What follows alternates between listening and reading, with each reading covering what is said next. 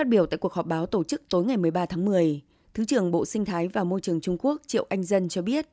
trong giai đoạn 1, hội nghị lần thứ 15 các bên tham gia công ước về đa dạng sinh học, gọi tắt là COP15, tổ chức tại Côn Minh đã đạt được 3 thành quả quan trọng, bao gồm tạo động lực chính trị cấp cao cho việc quản trị đa dạng sinh học toàn cầu, thông qua tuyên bố Côn Minh và công bố các biện pháp mới về bảo tồn đa dạng sinh học của Trung Quốc.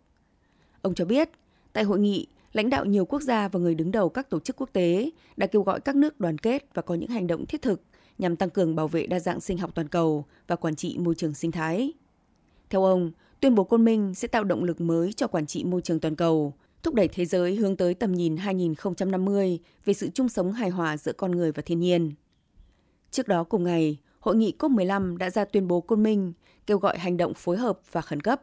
nhằm phản ánh những cân nhắc về đa dạng sinh học trong tất cả các lĩnh vực của nền kinh tế toàn cầu, đồng thời cam kết đảm bảo xây dựng, thông qua và thực hiện có hiệu quả khung đa dạng sinh học toàn cầu sau năm 2020 nhằm đảo ngược tình trạng mất đa dạng sinh học hiện nay, đồng thời đảm bảo đa dạng sinh học sẽ bước vào chặng đường phục hồi chậm nhất vào năm 2030, tiến tới hiện thực hóa đầy đủ tầm nhìn 2050 về sự chung sống hài hòa giữa con người và thiên nhiên.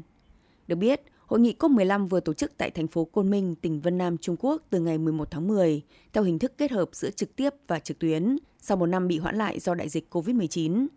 Hội nghị này sẽ làm cơ sở cho hội nghị giai đoạn 2 trực tiếp vào tháng 4 năm tới. Các bên tham gia công ước về đa dạng sinh học sẽ soạn thảo chi tiết một văn kiện mới, trong đó đề ra mục tiêu bảo vệ hệ sinh thái vào năm 2030. Phát biểu tại hội nghị hôm 12 tháng 10, Chủ tịch Trung Quốc Tập Cận Bình tuyên bố nước này sẽ dành 1,5 tỷ nhân dân tệ,